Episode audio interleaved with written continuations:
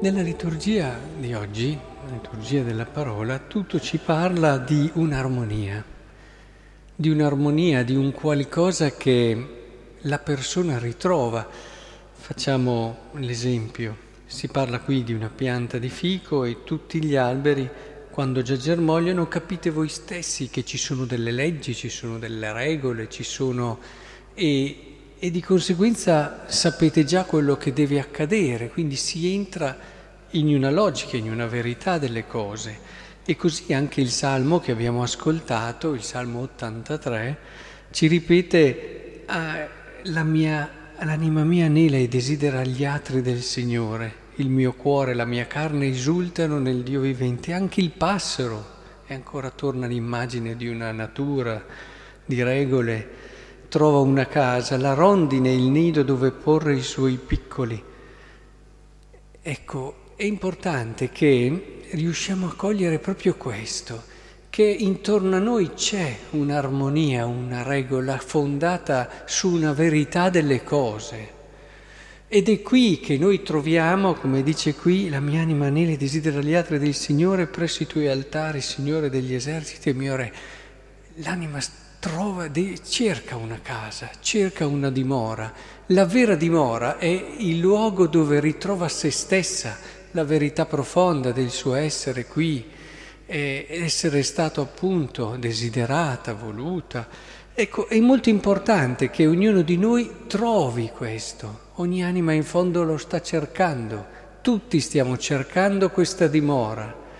Eh, lo sappiamo, non lo sappiamo, a volte lo facciamo senza neanche pensarci.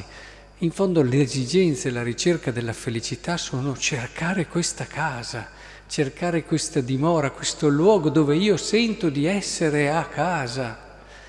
Ecco, è importante che in un qualche modo riusciamo a cogliere questo movimento, perché è quello che fa la grande differenza tra la tranquillità e la pace.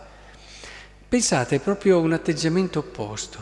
La tranquillità la si ottiene non pensando alle cose serie e importanti della vita. Cioè io meno penso più sono tranquillo, meno ho problemi più sono tranquillo, meno ho difficoltà più sono tranquillo. La tranquillità la si ottiene eh, fuggendo da quella che è un'esigenza di verità profonda. Mentre invece la pace la si ottiene affrontando la sfida della verità, entrando, cercando di scavare, di conoscere chi sono, da dove vengo, perché io possa trovare questa casa, questa dimora, dove riposare con tutto me stesso, perché mi sento nell'abbraccio che mi ha voluto e desiderato da sempre. Come il passero trova una casa, come la rondine il nido dove porre i suoi piccoli, così la mia anima, la mia anima anela a questa verità. Beh, eh, ogni tanto riprendetelo questo Salmo 83, perché esprime bene il senso della pace cristiana che si fonda sulla verità. Per questo possiamo assistere a testimoni grandi che pur in mezzo a mille tribolazioni, e a mille difficoltà vivevano nella pace. Non scegliete la via, la scorciatoia del fuggire e del chiudere gli occhi davanti all'evidenza e alla verità, tanto poi la realtà vi insegue.